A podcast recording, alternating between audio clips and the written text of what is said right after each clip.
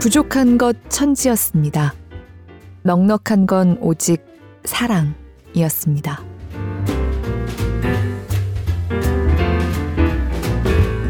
골라듣는 뉴스룸에서 함께 책 읽는 시간 북적북적입니다.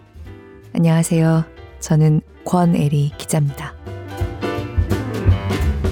자신의 마지막을 보내는 계절이 언제가 될지 모르지만 그때가 가을이었으면 좋겠다.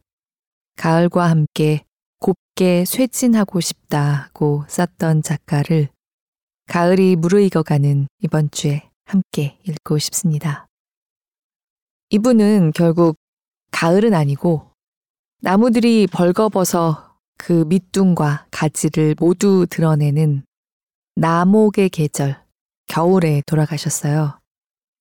바라셨던 가을은 아니지만 왠지 나목의 벗은 가지들을 날카롭게 시리면서도 포근한 한방눈이 덮어주는 날에 눈을 감으셨을 것만 같은 분.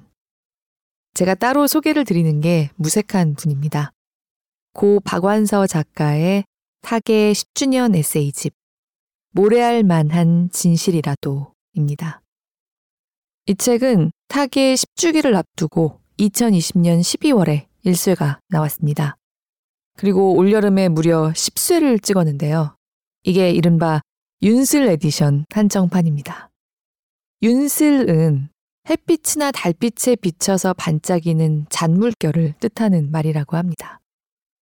물결이 빛을 받아서 반짝이는 모습이 유독 찰나보다도 유한하게 흘러가 버리는 이 세상에서의 삶이 그래도 아름답고 애틋하다는 감상을 자아내는 풍경이라고 저는 늘 생각해 왔는데요. 그 현상을 표현하는 말도 역시 참 예쁘죠.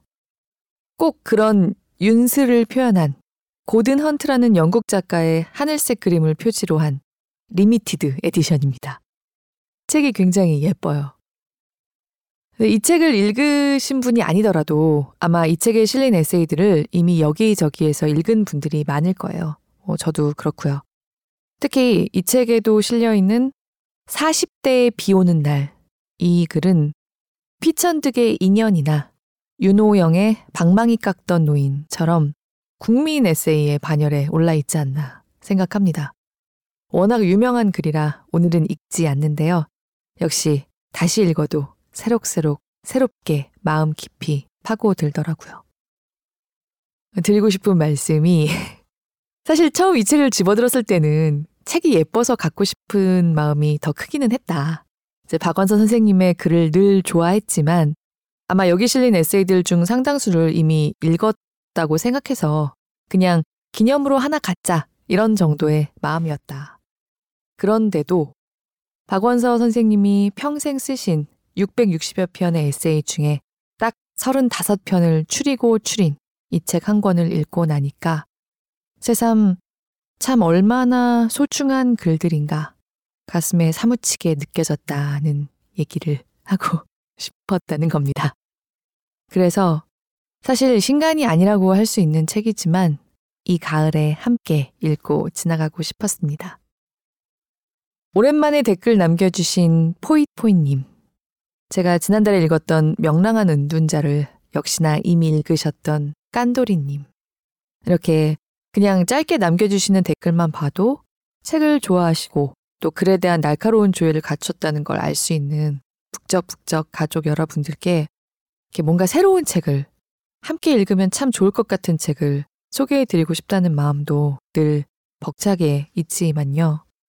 그래도 딱 그런 책이 잡히지 않는 때에는 신간으로 하려고 마음에 꼭 차지는 않는 글을 읽는 것보다 이렇게 언제 다시 읽어도 새롭게 다가오는 기품이 있는 예전 글들로 함께하는 게 더 괜찮지 않나.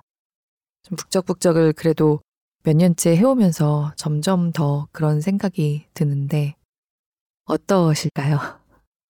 어떻게 생각하시는지 궁금합니다. 먼저 한 편을 읽겠습니다. 낭독을 허락한 출판사 세계사에 감사드립니다.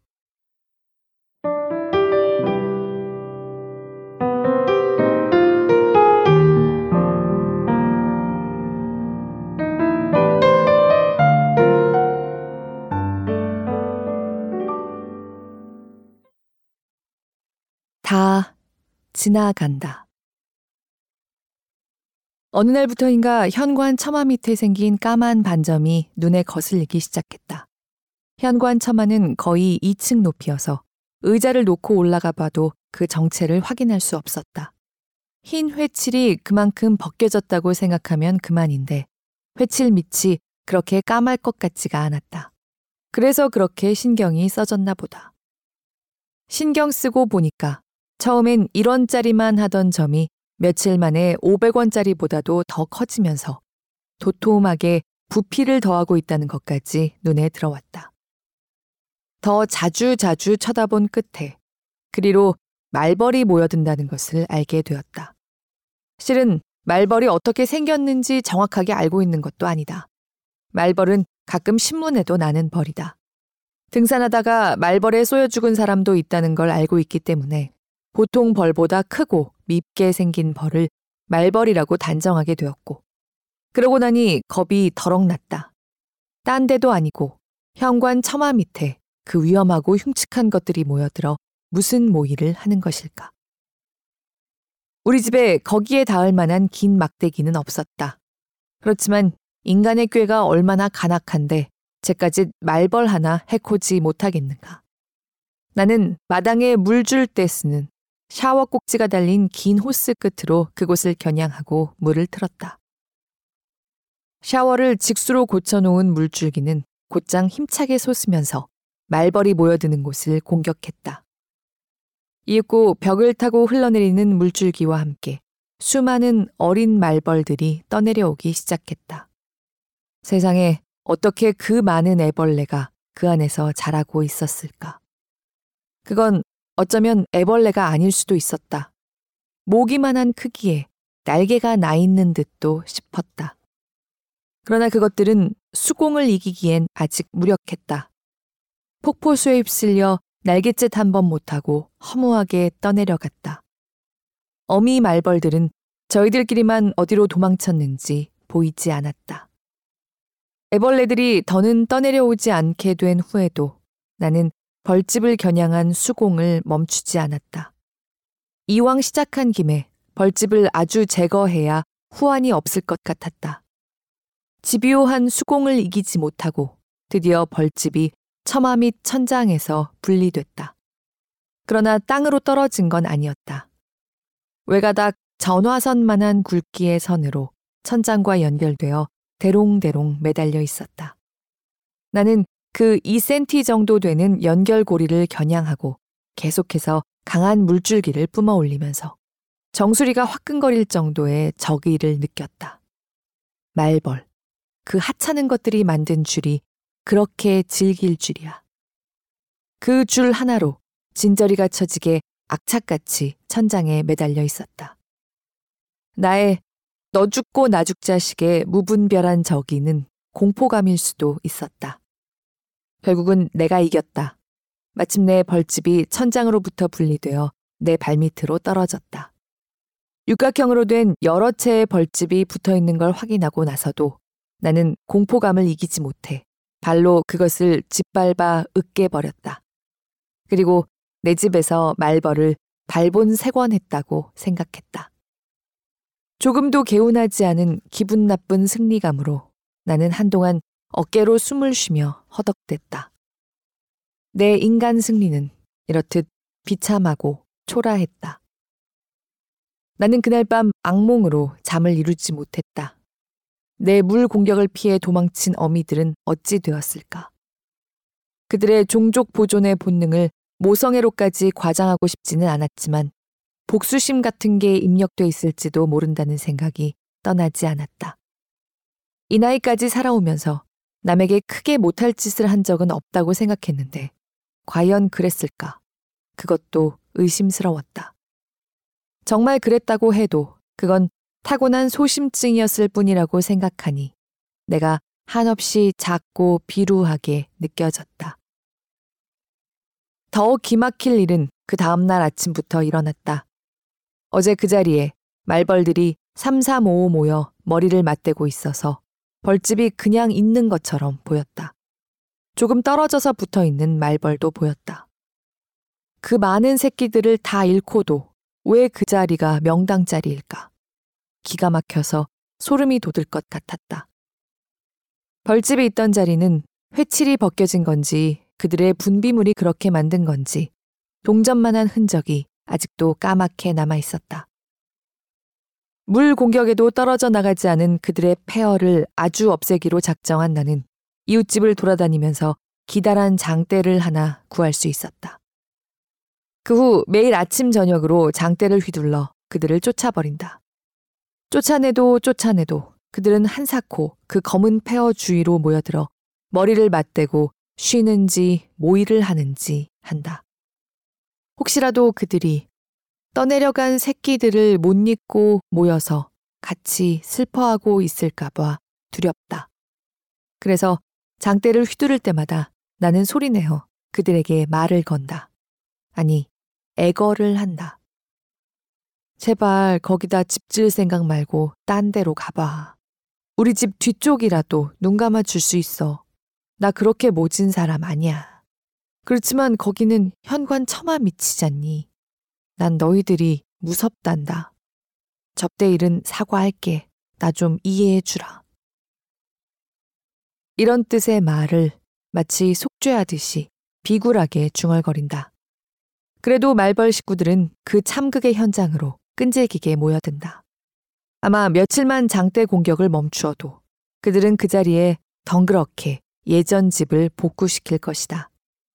말벌 집에 발본 세권이 불가능할 것 같다는 내 근심을 들은 어떤 이웃이 한 꾀를 내주었다. 장대 끝에다 솜방망이를 매달고 거기다가 독한 살충제를 묻혀서 그걸로 말벌의 집터를 반복해서 문질러 보라는 것이었다. 무릎을 칠 만한 묘안이었다. 그러나 아직은 실행에 옮기지 않았다. 내가 먼저 말벌을 공격한 것이지 나는 아직 말벌의 공격을 받은 일이 없다. 내 가까이 날아오지도 않는다. 공연히 질의 겁을 먹고 나에게 하등 위협이 되지 않는 미물을 그렇게 모질고도 과장되게 공격한 것이었다. 돌연한 물 공격으로 그 많은 새끼들을 일시에 몰살시켜 놓은 주제에 살충제 공격만은 차마 못할 짓만 같아서 망설이는 것은 아마도 인간의 전쟁 중에서 어떤 화력이나 파괴력보다도 화생방 무기를 부도덕하게 여기는 문화적 영향인 듯 싶다. 그렇다고 내가 살충제를 전혀 안 쓰냐 하면 천만의 말씀이다. 아마 살충제가 없다면 남들이 그럴듯하게 봐주는 전원 생활이라는 것을 아예 엄두도 못 냈을 것이다. 말벌이나 파리보다도 작은 곤충일수록 인간에게 적대적이다. 모기도 싫지만 나무들 사이를 날아다니는 하루살이만한 것들은 도대체 어떻게 알을 낳고 어떻게 번식하는지 실내에 먹다 남은 과일 껍질만 있어도 거기서 솟은 것처럼 순식간에 그런 것들이 꼬인다. 먼지처럼 가볍고 무력해 보이는 것들이지만 그 중에는 닿기만 해도 맨살을 두드러기처럼 부풀어 오르게 하는 것도 있고 오래도록 따끔거리거나 가렵게 하는 것도 있다. 그런 미물들의 출입을 막는 데는 망창도 소용이 없으니 살충제를 뿌려댈 수밖에 없다. 그러면 식물들은 인간에게 우호적인가? 그렇지도 않다. 우리는 곧잘 자연 친화적, 자연식 따위 자연자 붙은 말에 마치 인간이 돌아가야 할 본향 같은 그리움을 느낄 뿐 아니라 지금부터라도 그것을 아낌으로써 여태까지 파괴만 해온 죄과에 대한 속죄의 방편으로 삼으려 한다. 어떤 식물 도감을 보면 우리의 사냐초 치고 인간을 보하지 않는 게 없고 그것을 연구만 잘하면 못 고칠 병이 없는 걸로 되어 있다. 그러나 우리 병의 약이라는 건 그만큼 독이라는 소리도 된다고 생각한다. 병도 우리 몸의 일부니까. 집 앞엔 숲이 있고 동네가 숲에 안긴 것 같은 형상을 하고 있다. 그것 때문에 지금 사는 집을 장만하게 되었다. 그만큼 숲이 주는 위안은 도시 문화권으로부터 한 걸음 물러나 앉은 것 같은 소외감을 다독거려 주고도 남는다. 그러나 그 작은 숲이 불안에 떨적에 보면 그렇게 무서울 수가 없다. 특히 요새처럼 숲이 진녹색으로 두텁게 번들거릴 때 어디서 오는지 모를 수상한 바람이 숲을 흔든 적이 있다. 그럴 때 숲은 온몸에 비늘을 뒤집어 쓴 한 마리 거대한 공룡으로 변한다. 중생대의 공룡이 멸종의 예감으로 괴롭게 몸을 뒤채는 모습을 눈앞에서 보는 것은 상상력이 아니라 생생한 현실감이다. 숲의 나무들이 저희들끼리 연대하여 한 마리의 거대한 공룡으로 변신한 걸 보면서 느끼는 공포감이 제발 나만의 것이었으면 좋겠다. 만일 사람들이 함께 그런 것을 느낀다면 어떡하든지 숲을 제거하고 그 자리에다 콘크리트를 치든지 아파트를 짓든지 하고 말 것 같아서이다. 인간은 공포감을 느꼈다 하면 무슨 수를 써서든지 그것을 제거하지 않고는 못 베긴다. 숲이 괴롭게 뒤채는 건 미구에 닥칠 그런 운명을 예감하기 때문이 아닐까. 이렇듯 남들이 말하는 나의 전원 생활은 조금도 평화롭지 않다. 내가 여기 정착하려 한 것은 자연 친화적인 삶을 꿈꿨기 때문도 도처에 도살인 불안을 몰라서도 아니었다. 그냥 아파트가 너무 편해서 온종일 몸 놀릴 일이 너무 없는 게 사육당하는 것처럼 답답해서 나에게 맞는 불편을 선택하고자 했을 뿐이다. 내가 거둬야 할 마당이 나에게 노동하는 불편을 제공해 준다. 요새처럼 땅의 생명력이 최고조에 달했을 적엔 하루만 마당을 안 돌봐도 표시가 난다. 나는 마당을 돌보되 가꾼 티 안 나게 아주 자연스럽게 가꾸고 싶다. 내가 자연스러워하는 건 내 유년의 뜰이 그 원본이다. 그래서 주로 봉숭아나 분꽃, 한년, 개미취 따위를 기른다. 첫 해는 그런 것들의 씨를 어렵게 구해다 뿌렸었는데 해마다 저절로 나서 이제는 그것들 천지가 되었다. 아침마다 그것들하고 눈 맞추는 재미에 산다고 해도 과언이 아니다. 봉숭아가 한창인 지금에 와서야 나는 말벌들이 봉숭아 꽃에 특히 많이 꼬인다는 걸 알게 되었다. 그래서 그렇게 모진 일을 당하고도 우리 마당을 못 떠났구나. 마치 인간이 범람의 우려를 무릅쓰고 큰 강을 끼고 취락을 발달시켰듯이 말이다. 내 유년의 뜰에도 말벌이 있었을 것이다. 내 유년의 뜰엔 뱀도 살고 땅벌도 살았던 기억이 난다. 그러나 요즘 나는 행여나 그런 것들이 숨어들까봐 하루 한 뼘씩 왕성하게 자라는 담이나 나무 밑에 풀섭을 뽑아주고 머위나 들깨처럼 저절로 자라는 것들도 웃자라지 못하게 솎아내는 일을 열심히 한다. 그 일은 내 반나절의 노동으로 삼기에 족한 분량이다. 더 일하고 싶으면 가위로 잔디를 깎아주기도 한다. 새벽에 잔디를 깎고 있으면 기막히게 싱그러운 풀냄새를 맡을 수 있다. 이건 향기가 아니다. 대기에 인간의 숨결이 섞이기 전 아니면 미처 미치지 못한 그 오지의 순결한 냄새다. 그러나 손가락에 물집이 잡히는 것도 모르고 오래도록 잔디에 가위질을 하는 것은 풀냄새 때문만은 아니다. 유년의 뜰을 떠난 후 도시에서 보낸 유년기에 열 곱은 되는 몇십 년 동안에 맛본 인생의 단맛과 쓴맛. 내 몸을 스쳐간 일이라고는 믿어지지 않게 격렬했던 애증과 애환. 허방과 나락, 행운과 기적. 이런 내 인생의 명장면에 반복해서 몰입하다 보면 그렇게 시간이 가버린다. 70년은 끔찍하게 긴 세월이다.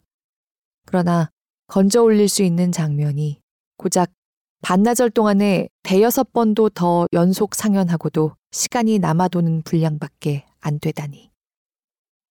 눈물이 날 것 같은 험한감을 시냇물 소리가 다독거려 준다. 다행히 집 앞으로 시냇물이 흐르고 있다. 요새 같은 장마철엔 제법 콸콸 소리를 내고 흐르지만 보통 때는 귀 기울여야 그 졸졸졸 소리를 들을 수 있다. 그 물소리는 마치 다 지나간다. 모든 건 다 지나가게 돼 있다. 라고 속삭이는 것처럼 들린다. 그 무심한 듯 명랑한 속삭임은 어떤 종교의 경전이나 성직자의 설교보다도 더 깊은 위안과 평화를 준다.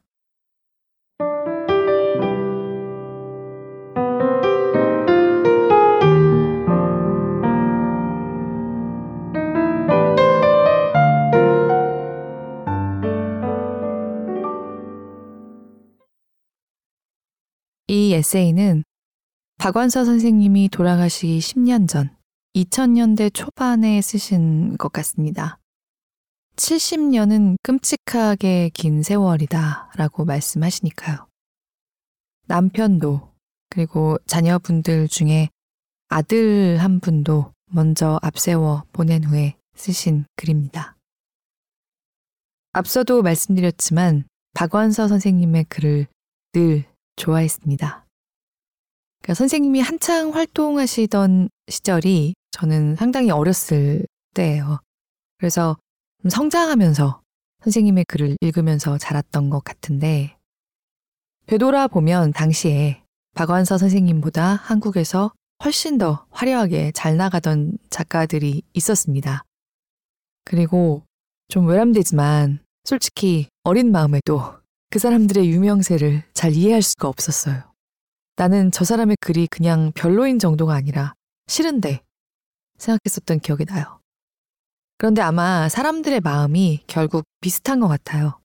당시에 그렇게 유명했던 작가들 대부분 박원 선생님보다 훨씬 더 높게 평가받는 게 어린 마음에도 부당하게 느껴지고 좀 분했던 그들 대부분의 글을 이제는 찾는 사람이 없습니다.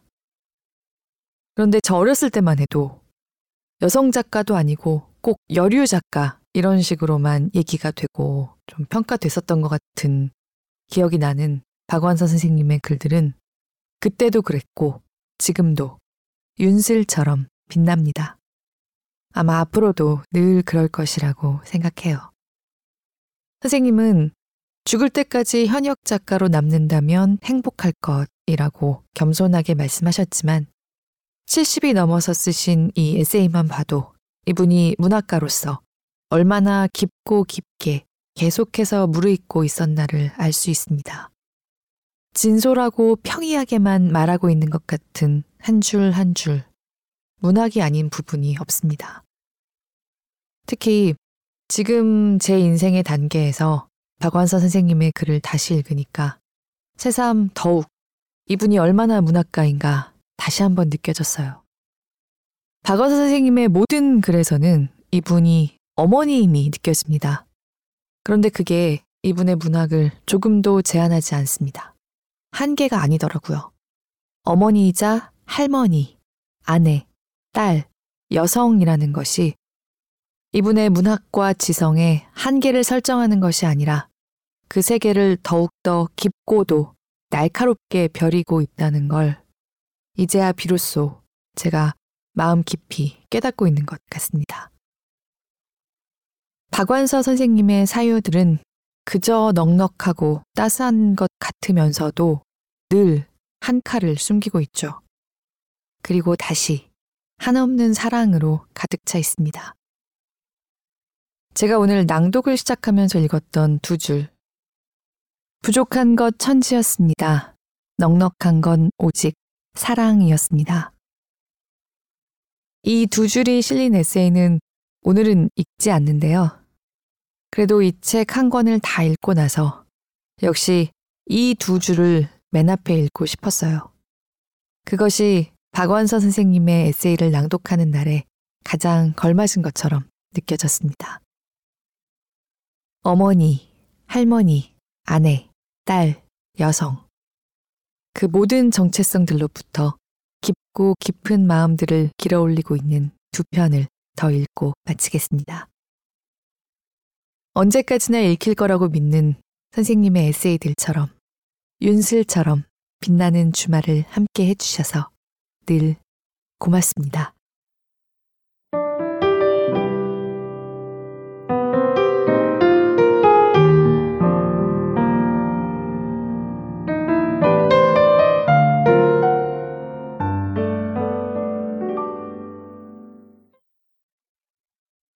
민들레 꽃을 선물 받은 날.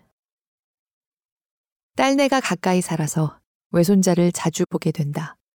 매일 봐도 즐거운 것은 매일 달라지기 때문이다.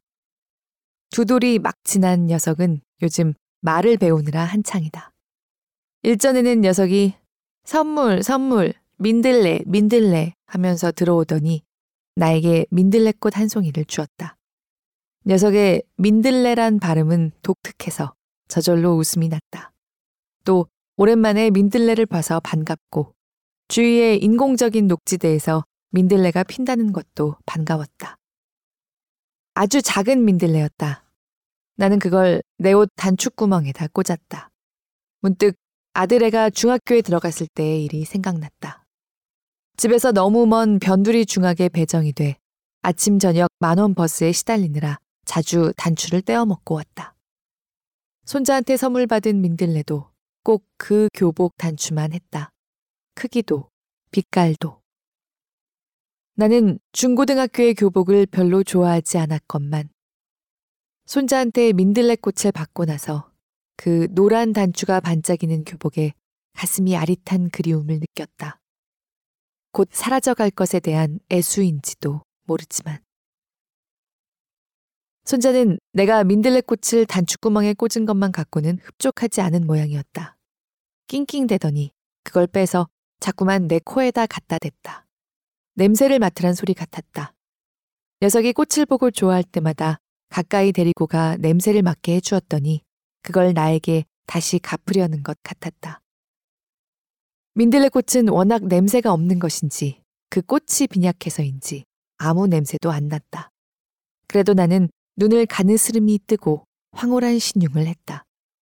녀석도 나와 이마를 부딪히며 달려들어 같이 꿀내음을 맡으려고 했다. 하도 열심히 냄새를 맡았더니 풀내음 비슷한 깊고 구수한 내음도 풍겨왔다. 아무리 작아도 꿀샘은 있다는 듯이 달짝지근한 내음도 났다. 달짝지근한 것은 어쩌면 나와 이마를 맞댄 손자의 살갗에서 풍겨오는지도 몰랐다. 손자와 함께 맞는 민들레꽃 내음은 참으로 좋았다. 그 조그만 게 피어나기 위해 악착같이 뿌리내린 흙에 저 깊은 속살의 꿋꿋함과 그 조그만 것까지 골고루 사랑한 봄바람의 어질고 부드러운 마음까지를 맡을 수 있을 것 같았다. 내 외손자로부터 조그만 민들레꽃을 선물 받은 날, 창밖의 봄은 참으로 아름다웠다. 햇빛은 반짝이고 공기는 감미로웠고 수양버들은 신선한 녹색으로 푸르러 더할 나위 없이 유연한 몸짓으로 살랑거렸다. 녀석도 기억할까? 만 두 살 적에 어느 황홀한 봄날을 그의 볼과 머리털에 머물렀던 할미의 눈길을 손자야, 너는 애써 그것을 기억할 필요는 없으리라. 흔히 외손자를 귀여워하느니 방학개비를 귀여워하란 말들을 한다. 아무리 귀여워해봤댔자 남이란 소리도 되겠고, 혹은 사랑에 비해 돌아올 보답이 없음을 말함이기도 하리라. 그럼 보답이란 뭘까? 살았을 적의 봉양이나 방문일까? 죽은 후에 봉제사일까? 나는 이런 보답의 기대로부터 자유로울 수 있는 외손자 사랑이 좋다. 손자야, 너는 이 할미가 너에게 쏟은 정성과 사랑을 갚아야 할 은공으로 새겨둘 필요가 없다. 어느 화창한 봄날, 어떤 늙은 여자와 함께 단추만한 민들레꽃 내음을 맡은 일을 기억하고 있을 필요도 없다. 그건 아주 하찮은 일이다. 나는 손자에게 쏟는 나의 사랑과 정성이 갚아야 될 은공으로 기억되기보다는 아름다운 정서로 남아있길 바랄 뿐이다. 나 또한 사랑했을 뿐 손톱만큼도 책임을 느끼지 않았으므로. 내가 불태운 것만큼의 정열, 내가 잠 못 이룬 밤만큼의 잠 못 이루는 밤으로 갚아지길 바란 이성과의 사랑. 너무도 두렵고 무거운 책임감에 짓눌려 본능적인 사랑 또한 억제해야 했던 자식 사랑. 이런 고달픈 사랑의 행록 끝에 도달한 책임도 없고 그 대신 보답의 기대도 없는 허심한 사랑의 경치는 이 안이 노후의 축복인가.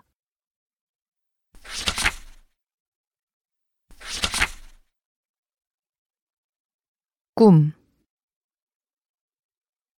일전에 시내에 나갔다가 집에 들어올 때의 일이다.